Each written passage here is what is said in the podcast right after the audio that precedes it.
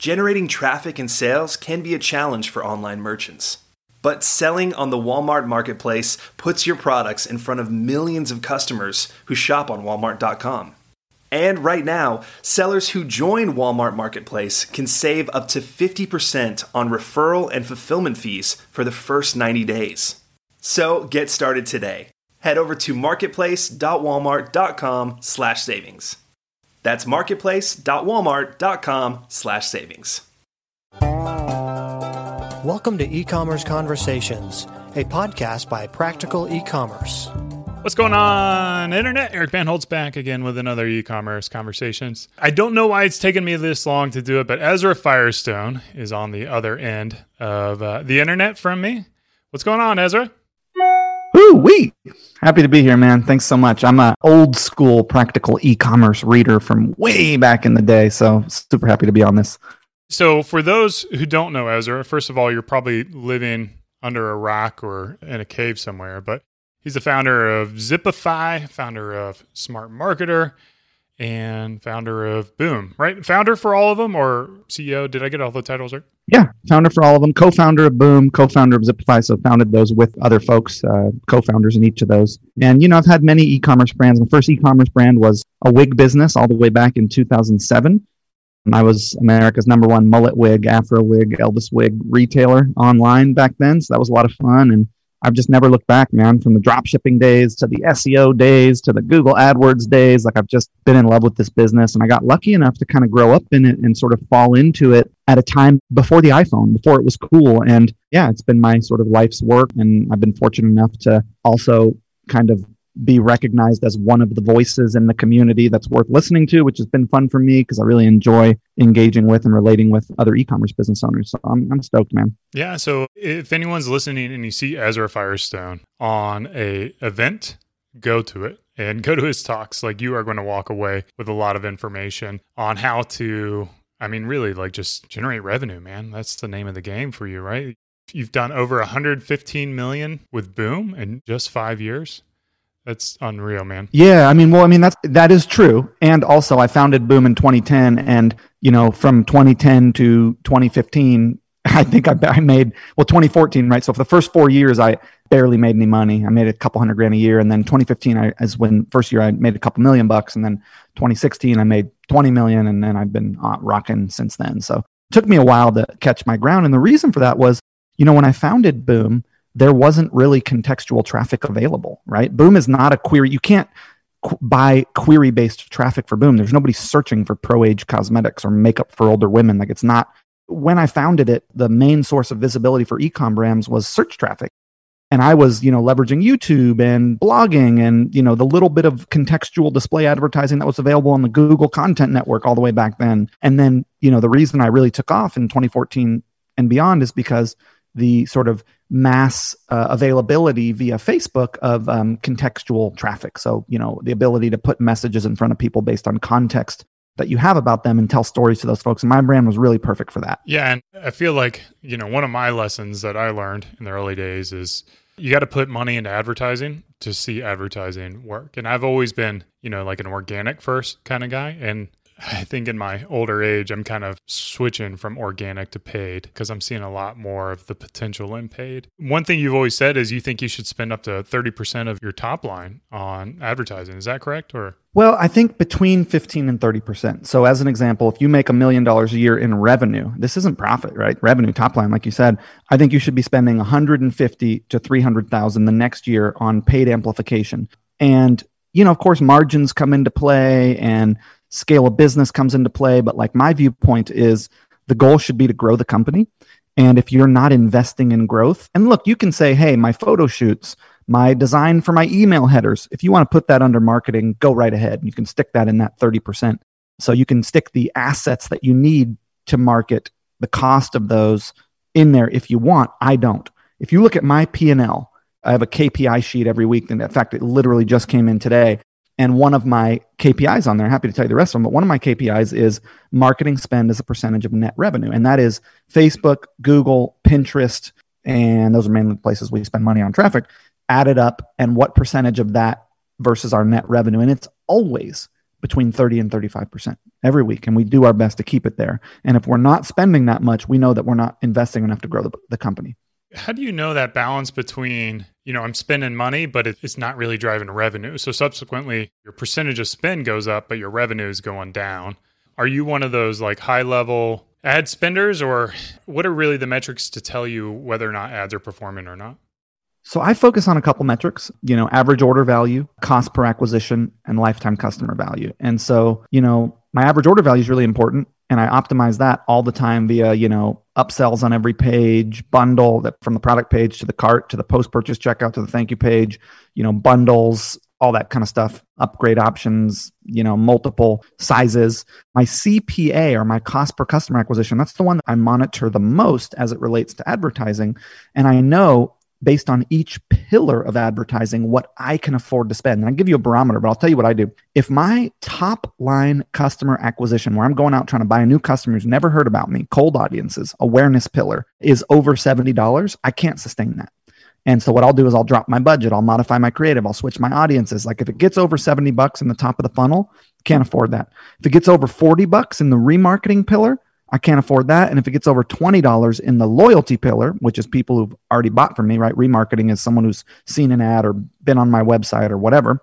So I look for a one to two return on ad spend at the top of funnel. Now, one return on ad spend, keep in mind, at the very top of the funnel is not break even. It's actually losing money because that's saying I spent 75 and I brought back 75. That's a one ROAS. Well, if you bring back 75, out of that, you got your cost of goods, right? And you've got your salary and all your overhead. So it's like you're not profitable. So, but with the remarketing and loyalty and the revenue that you generate from your, you know, brand search and your direct traffic and your email list, I look for a one to two return on ad spend at the top of the funnel, a two to four return on ad spend in remarketing, and a three to eight return on ad spend in loyalty. Those are the ROAS targets. And I have CPA targets as well. And of course, your CPA targets are going to depend on your margins. And one thing I tell people is never spend more than double your profit to acquire a customer. So as an example, if your average order value is 50 bucks and your profit on that is 25 on the initial order, at the very top of your funnel, I'm throwing a lot of numbers at you, but at the very top of your funnel in awareness pillar, never spend more than $50 to acquire a customer because if you spend $50 to acquire a customer, that is double the profit of that order. And you can make that back via remarketing, loyalty, upsell, cross sell, lifetime customer value. But if you go over double the profit of your order at the top of the funnel, it's very hard to scale a profitable business. What is your take on iOS? What is it, 14 and, and a half, and their limitations or neutering of remarketing? Are you readjusting your strategy with that? Well, it's one of those things, and everybody's freaked out about this, and I and I understand it's a big change for sure. But the thing is, in advertising, what you never want is a change that only affects you. So, like, you know, your ad account gets shut down, or, you know, you get some kind of negative quality score on your, you know, Facebook account and you, they charge you more for clicks. Um, there's an account health thing. I can show you guys where to look at that. But basically, you never want something that affects only you. Something that affects the entire ecosystem is fine. It's like, yeah, things are different now. Tracking is harder. Remarketing is going to be a little bit more difficult. Facebook's metrics are going to be a little bit off. There's going to be new technology coming out to support us advertisers to make it through this lack of data. But it's like, we've been through this before. Google took away all the keyword data. Panda and Penguin rolled out, updated the algorithms. It's like, we have seen this. And when it happens to the entire ecosystem, it's good because what that means is the people with the best products, the best sales funnels, the people who make the best promises, and the people who have the most compelling ads are still going to win. Yes, is the auction going to look a little different? Is things going to be shaken up for a while? We're going to have to figure out new technologies like server side pixels and things like that. Sure. But it's ultimately not a problem because it's happening to everybody, in my opinion. Yeah. One thing I want to touch base on is, you know, backing out of the advertising world and just kind of talk about how you've been able to build three separate companies. I would imagine, you know, every entrepreneur out there, myself included, maybe not every entrepreneur, but we tend to, to be ideas guys, right? We see the potential in everything. That's what makes us great, but it may also spread us too thin. Do you feel like having three different businesses is kind of like your max capacity, or what is your vision with all the businesses working in harmony? Yeah, well, it's one of those things where I don't start one business until the other one is I, I go deep rather than wide. So it's like, hey, it looks like I'm running three businesses, and I am, but I also have 130 employees, right? And I've got CMOs, CEOs, COOs, project managers, copywriters, designers, developers. Like I've got systems and processes in place where, yeah, I'm the CEO, but I'm not actually doing anything other than talking to people about what they're doing, giving feedback, and providing strategy and direction and container. Like I'm the navigator, I'm not the driver. And I don't start a new venture unless I'm fully navigating one. If I'm still driving at all, my brain space can't handle being involved in a second company or third company or fourth company. I actually have other cycles going on, but I've focused a lot from the very beginning on delegation, structure. I have a whole course on this, you know, scale, systems, processes, and really empowering and enabling leaders to run these companies with my strategic direction, oversight, and financial backing. And of course, I'm in the day to day, I'm on the team meetings, I'm in the Slack channel, but I don't have anything to do other than hold the container, hold the vision, talk to people and make decisions. So it makes it easy to have multiple things because I'm not actually like running any ads or building any funnels or sourcing any product or, you know, writing any copy or I'm not doing any of that anymore. And that's how I do it. And we can talk about that, but I don't think it's fair to compare, hey, you know, someone who's just getting started, I'm 15 years into this, right? And, you know, Boom started in 2010, Smart Marketer 2013, Zipify 2015. So they were a few years apart and I only started them after I'd had the other ones pretty well going. How do you find that integrator or that COO, CEO who can run the business? Is that something that you're grooming? I bring them up from support for the most part. I don't usually hire people yeah. who are high. I mean, I now I do. Now I have money, but when I started all these companies, I didn't have money, and so I would bring people up from support, have them play every role in the company, have them shadow me, start giving them more responsibility. And each one of my COOs at this point is somebody who I brought up over the years from some form of entry level position. How do you know that they're getting it or on the pathway or that they will be successful in that role? So the role requires the role's actually quite easy, but it requires very good people skills. And I'm a good, you know, I grew up in a intentional community sort of hippie commune place and I've studied my whole life interpersonal communication and so i'm a good read of social skills people skills communication abilities you know ability to not control one's emotional state but notice one's emotional state and respond rather than like sort of respond with whatever emotion they're feeling rather than react to it. So I'm, i can tell how good people are with people. And in order to play this role it's actually a simple role. Here's what you have to do. You have to understand every operation within the company. So, what's happening? And this is my job to tell you this, or the CMO, or whoever who's responsible for the department. Like, what are we doing? Why are we doing it? When is it supposed to be done? And who's responsible for each part? So, as the COO, you need to know every operation from supply chain and logistics to marketing and operations to copywriting to design to development to the whole thing, finance. What is supposed to be happening by when? Who is responsible? And what's the point of that in the bigger picture? And you need to understand that from those leaders. And then you need to hold people accountable to have that happen and track it for them so create the tracking system we use trello and asana uh, i don't know if that's how you say asana but so you know create the cards make sure people are moving them around check in with people where they are like just bang on people and ensure I call them the guarantor of the operation. They guarantee the operation. They don't actually have to know how to do anything. They just need to know what's supposed to be done, who's supposed to be doing it, why they're doing it, and when it's supposed to be done, and ensure that that happens. So somebody who's detail oriented with good people skills can excel very much in that role. How much hand holding do you have when? Because because I think about this, they start off as a customer support agent they go up the ranks, they learn everything within the business, and then all of a sudden, you know, they're the boss of all their peers.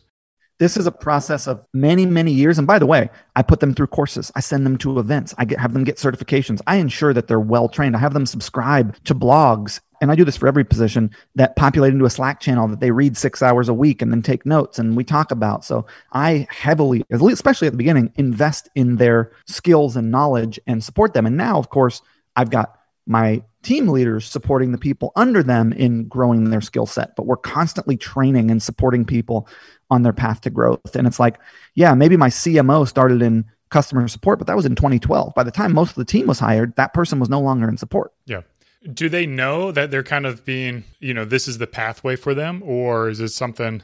So at the beginning yes. At the beginning i would say hey i want you to be the best social media director in the world. Within three years here's how we're going to get you there. Now we're so big and our leadership positions are basically full. And if we need something that's very specific and we'll go out and hire it, that it's generally like, hey, if you start in support or if you start in some other role, there's room for you to maybe join the copy team, to maybe join the social team, to maybe join the ambassador team, you know, and you'll work in support for a couple years. And if we have something open up in social the social team lead will look at the support crew or look at you know one of the other crews that is easy to pull from and say i want to bring this person on my team. It's less like there's a whole bunch of opportunity now because we're so established and we still do move people from support into social support into copywriting support into project management because the coo now has multiple project managers who work under her in each business so it's like we're a little bit less that way than we were when we were more scrappy yeah. I would imagine a little bit of that has to play with the person in the role and what their pathway for their career is as well. Like they kind of describe where they want to go or Yeah, someone has to want it. Yeah, they got to want it. One of the things we talked about before we hit record was you've built uh, remote teams. Is that still the case for all three companies? Are they entirely remote or are they kind of a hybrid of that? I started out 100% remote and hiring my friends, family, cousins, you know, whoever I could convince to work with me, and then outsourcing stuff to Elance and Odesk for design and development and things that I, I couldn't hire at the time. And that was really wonderful. The problem with hiring friends and family is your friends and family tend to generally be a homogenous group. So you end up with like all white dudes, which, hey, there's um, nothing inherently wrong with that, but you don't necessarily end up with a diverse sort of culture or set of viewpoints within your company. So early on, I realized, wow, if I keep hiring friends and family, it's going to be just all these people I know. So I started looking out for friends of friends and, you know, bringing women onto the team and making sure. So I was trying to like have more diversity. Before that was like a pop cultural thing, which by the way, I think is a really good initiative and mission. And I love that companies are paying attention to that now. And I did all virtual. And then I came up with this concept of virtual local, where basically it's like, okay, I have a project manager in San Diego. If I'm going to hire another project manager, I'm going to do it in San Diego. If I'm going to hire another copywriter, I'm going to do it in San Francisco. If I'm going to hire another, you know, advertiser, I'm going to do it in LA. And so I ended up with, at a certain point, sub teams that lived within a proximity to one another so they could get together and talk about their particular department.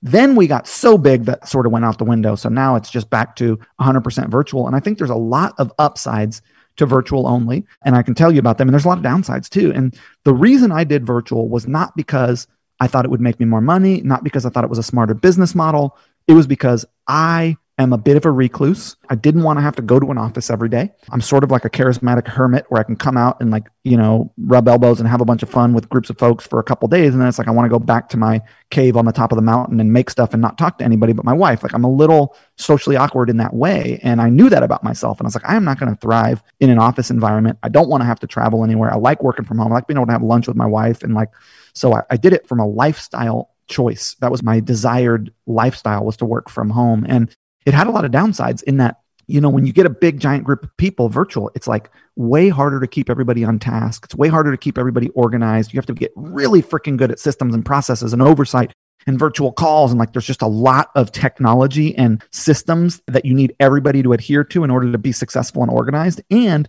the collaborative effect of being in person just is unlike anything you can do on a call. And so what i discovered was that operations run really well virtually, strategy does not. So I started getting my leadership team together once a quarter, all the way back in 2013. And my leadership team was very small at that point. And now, obviously, COVID has thrown a wrench in this, but for each business, the leadership team would meet at least three times a year to do strategy in person for a couple days. Of course, I'd have them come to my place, make them food, talk to them, the whole thing. But strategy works really well in person and it doesn't work well virtually. And so if you're the sole strategist, fine. But if you're going to run a virtual company, I would recommend if you're ever doing strategy sessions, you, you do them in person. Yeah, I'll echo that. We've been doing strategy sessions since the beginning of Beard Brand, and it's been very instrumental in our, our growth and, and not just the growth, but the enjoyment of the journey. You talk about having 130 employees. Are any of these employees like part of a holding company or are they all within each individual company? Like, how is your structure set? up? Yeah, so it's not exactly fair because 66 of them are full-time developers for Zipify. So Zipify is my most resource-intensive business because I need front-end engineers, back-end engineers, QAs, project managers, you know, scrum masters, product managers. Like the product team in a software company is insane. The product team in an e-commerce company is really easy. You're outsourced to a third-party manufacturer. You don't employ any of those people. You just pay them for the product. But when you're building a code base that integrates with other code bases, that's amorphous, that you're adding stuff to and changing things to, and it's like you need a team. And so literally half of my employees are just, you know, on the development side of Zipify. Then every other company, right? Zipify also has, you know, 18 people who are on the support, marketing, you know, project management, you know, copywriting, design, advertising side. So Zipify has like 80 team members. And then Boom has about 28. And that's, you know, 12 or 13 support people distributed all across the United States, you know, CTO, COO, CMO, couple copywriters, four or five people on the social team, couple people on the ambassador team, you know, like that. So it's got a, a couple people on, on the product team. So Boom's got a pretty big team. And then Smart Marketer also has, you know, let's has the smallest team. It's more like maybe 18 or 20 people, and they're also all distributed. They all work for that particular corporation or that LLC, but they're all distributed throughout the United States. And then I also now have a new Amazon brand where I just have it with a partner. At this point, we're just using outsourcers, but eventually that will be its own company and have its own employees as well. Are you hiring any international team members or you mentioned two of them are 100% in USA? Yeah, I've got a guy in um, starts with a P and it's in Europe. I'm forgetting the name of it. Poland. No, no, no, no. It's escaping me. Anyway, I got a guy in Europe and I got a couple folks in Canada, but that's sort of the extent of it. I haven't really ever done well with international employees, but I'm starting now to figure that out. I hired a woman in London who just recently has a project manager role for Boom, so I'm starting to understand how to deal with the tax and infrastructure and you know, it just had been beyond my scope of understanding or skill, so I just never did it, but now I'm starting to sort of get how you do that. Portugal, was it that? There it is. Well done. It's Portugal. That's what it is. Wow. I was not going to remember that. I've got a Portuguese on my team as well. So that's awesome. Yeah, it's a good place. Apparently, there's nice beaches and the whole thing. Yeah, yeah.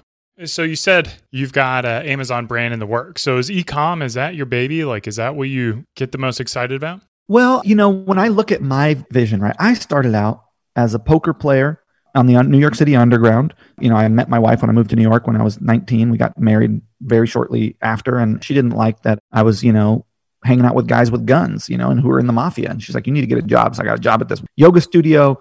I ended up falling into e-commerce in 05, working for a guy. Whole long story there. He was a trip. Started my first business in 2007. Eventually was able to quit my full-time job at the yoga studio by end of 2009 and I had the e-com business and I, at that point I'd run a services agency and done all kinds of stuff, affiliate marketing, whatever. And, you know, I've tried, I've done it all. I've done affiliate marketing at scale. I've done services at scale. I've done now software as a service at scale, e-commerce at scale, information publishing at scale. And e-commerce is far and away the easiest and best model. The reason for that is when you look at the three pillars of a business, in my opinion, okay, and just because my opinion doesn't mean it's right, but it is my opinion. So I'll give it to you. You've got marketing, product, and support. In my humble opinion, which is not so humble, marketing is the same in every business. You got to tell stories, you got to run ads, you got to build funnels, you got to, you know, there's a whole, it's the same process for every business. It's a little bit different, but pretty much the same. Okay. Support, e-commerce is the easiest. It's questions about the products, refunds. That's kind of it. You know, support and information publishing is very difficult. The support people need to understand the information. And support and software is the most difficult because the support people have to be better at the technology than the business owners who are using the technology. So support's difficult in info and most difficult in software and least difficult in e-commerce. Product is a freaking nightmare. It is a rabbit hole of never-ending madness in software. It's the hardest thing I've ever done is build software. The product is constantly changing. It's talking to other products that are constantly changing. You know, it's insane. So product is extremely difficult. It's a code base. Uh, information publishing or services. Well, I won't talk about services, but I'll just talk about info publishing. Product goes out of style, right? You make a course and six months later, you need to redo it. So it's like it's constantly dying the product. Well, with e-commerce, it's like you get your tub, you make sure it's a real nice tub. I'm just going to say some of the stuff I sell. It's like ocean waste plastic, you know, you're saving the oceans. You get a label for that thing or you screen print it you mix up some goop, you put it in the tub, and then you do that more at scale. It's like more tubs, more goop, more labels. And it's a very simple process. And so marketing is the same level of difficulty for every business. Product is by far the easiest for e-commerce. Support is by far the easiest for e-commerce and scalability of e-commerce versus software information is also the easiest because software you tend to be talking to a very very niche audience and information, you tend to be talking to a very, very niche audience. Well, e commerce is widely relevant. And listen, you don't make money from cash flow businesses, you make money from the liquidation of assets. You want to talk about wealth generation. Look, I'm in this for a couple reasons, which we can get into. But one of them, and one of the core pillars, is I want to generate resource. And I want to use that resource towards causes that I find noble, taking care of my family, supporting my community, and supporting causes in the world that I think are worth supporting, like saving the rainforest and protecting the waters and all kinds of other stuff I want to do. And so at the end of the day, if one of my main goals of being in business is to generate resource, well, cash flow businesses don't generate resource. Asset liquidation does. And so I am buying and building assets to sell because that is how you generate wealth. And e-commerce businesses are the easiest of those three to sell as well. So it's just the best business model by far, in my opinion. One thing I wanted to touch base on is the product end of it. You, you make it sound so easy, but we've had a lot of pain with product. It's always challenging. Where do you go for the inspiration of developing good products? And how do you ensure that it's something that will resonate with the audience so that your marketing costs are lower? Yeah, fair point. Products a nightmare in e-commerce also. Don't get me wrong. You've got all these components and you're constantly running out of, you know, they change the component. They don't make those ones anymore. You can't get them for six months. And, you know, your, your formulator makes a bad batch and you end up sending out 2000 things that are moldy. I'm not saying product is easy. I'm just saying compared to the other business models, it's easier in the long run and in the short term too. I have a full product team. I've got a woman who's a sustainability coordinator. I send her around to every sustainability conference, every cosmetic conference in the country. She's traveling to those, learning about stuff, bringing ideas back. I get all my product ideas from my actual customers. So I have long form product survey that goes out to my people who buy from me twice, asking them what else they want me to make. It's like a 30 question survey that's constantly being updated that is asking my customers what more they want from me and so I'm constantly getting ideas. And my goal is to launch four products a year. I've never achieved it. I've only ever launched two products every year. So I'm not like launching mass amounts of product. This year, I think we'll get three out. I still didn't reach four. And that's because you're right. You know, you need to develop the formula. You need to dial it in just right. You need to dial in the scent just right. I mean, I'm talking about lotions and potions, which is what I sell. So you know, if you're selling electronics, maybe it's a little different. You're selling apparel, maybe it's a little different. You need more products. But for me, I have to dial in my formula. I've got to send it out to my ambassadors for them to test it and get their feedback on it. I've got to make sure my components are dialed in. Like there's just so much, but I have a whole team for that. You know, I've got a project manager just for product development. I've got a sustainability coordinator just for product development. And I've got a product formulation consultant who works 10 hours a week, meets with us on calls, who's been in the space forever, who gives us their advice. And then obviously me and my COO. So there's like five or six of us who are meeting at least weekly and talking in our Slack channel about the products that we have coming up. But our inspiration for product comes directly from customers. Where can people grab a hold of you, get to know more about you, or support your businesses? You can go to at Ezra Firestone on Twitter, at Ezra Firestone on Instagram. I'm on Facebook. I'm on YouTube. Zipify, if you're a Shopify merchant, I'm most proud of my Zipify one click upsell application. It's currently rated by Shopify Plus merchants as the best post purchase upsell application in the ecosystem for native Shopify checkout, which is really wonderful. So you can check that out at Shopify Apps Store and Zipify. And that's where you find me. Sweet, man. Well, I appreciate having you on the show. You are a wealth of knowledge, and I've got some notes that I want to take with me. Rock and roll, man. This has been another e commerce conversations. Hope you guys are doing well. Cheers and keep on growing.